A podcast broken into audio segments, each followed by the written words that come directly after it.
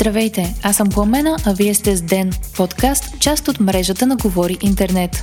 Днес ще чуете сребро за Нургил Салимова в Световната купа по шахмат, краят на Луна 25 и руските надежди за лунната златна треска и повдигат нови обвинения на Георги Георгиев. Понеделник, август, 21 ден.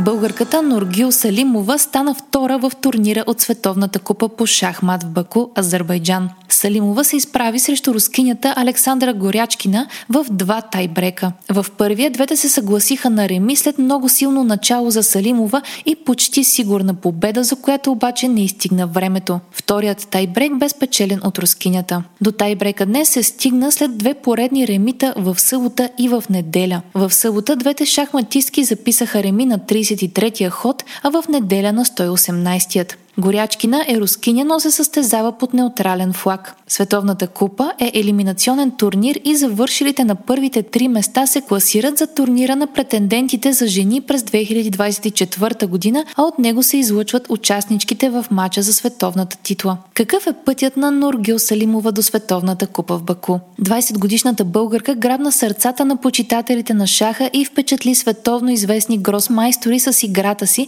и с това, че отстрани шахматистки с много по-висок рейтинг от нейния. Международната федерация по шахмат оцени представянето на българката като впечатляващо. Нургил започва да играе шахмат на 4 години, като се учи от баща си и дядо си, които също са шахматисти. Още преди да навърши 6 години става републиканска шампионка с 6 победи от 6 партии. През 2015 година Салимова става световна шампионка до 12 години, а от 2019 година е гросмайстор за жени и международен майстор при мъжете. Нургил е от търговишкото село Крепча, където живее и в момента. Тя е третата шахматистка в българската история, която е успяла да премине границата от 2400 ело. Най-високият и ело рейтинг е 2425. Тя е шампионка на България рекордните 10 пъти в различни възрастови групи. Салимова тренира по 5 часа на ден с треньорите си, като това става предимно онлайн. Треньор на българката е Живко Жеков, тя обаче е сама на турнира в Баку.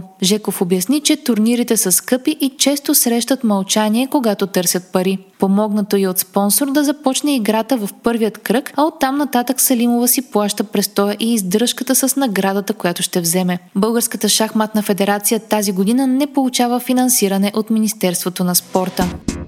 Прокуратурата ще обедини двете разследвания срещу Георги Георгиев и ще му повдигне нови обвинения. Те ще са за насилие над 18-годишната Дебора Михайлова и за заплахи с убийство. Припомняме, че в края на миналият месец случаят на жестоко насилие от Георгиев върху Михайлова стана публично известен и предизвика национални протести и призиви за справедливост за жертвите на домашно насилие. Общественото недоволство доведе до промени в закона за домашното насилие и до промяна на работата на прокурорите по случая. От районната прокуратура в Стара Загора съобщиха, че са изготвили серия от експертизи и са събрали редица доказателства. Направен е допълнителен разпит на жертвата, събрани са писмени доказателства, разпити на други свидетели и допълнителна съдебно-медицинска документация, включително ДНК анализ. Тези нови доказателства са накарали прокурорите да обединят двете досъдебни производства срещу Георгиев. Ще му бъдат повдигнати и нови обвинения, че е принудил Михайлова да претърпи нещо противно на волята си, като е остригал косата й и я е ударил.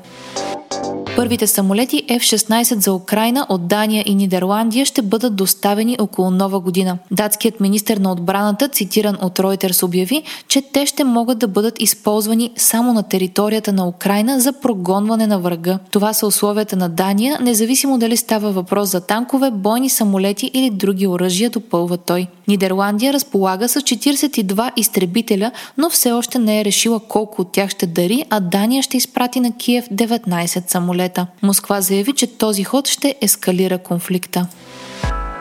Руският апарат Луна 25, който трябваше да кацне на спътника ни, се е разбил на повърхността му и е прекратил съществуването си, съобщи Роскосмос. Това се случи само ден преди очакваният прозорец за кацане. Вчера Руската космическа агенция обяви, че има проблем и е настъпила непредвидена ситуация. Връзката с апарата е била изгубена и данните сочат, че се е отклонил от предвидената орбита. Това развитие спъва надеждите на Москва да се състезава с Китай, САЩ и Индия за изследване на Луната и евентуален добив на ресурси от там. Вие слушахте подкаста Ден, част от мрежата на Говори Интернет. Епизода подготвих аз по на Крумова Петкова, а аудиомонтажа направи Антон Велев. Не изпускайте епизод на Ден, абонирайте се в Spotify, Apple iTunes или някое от другите подкаст приложения, които използвате.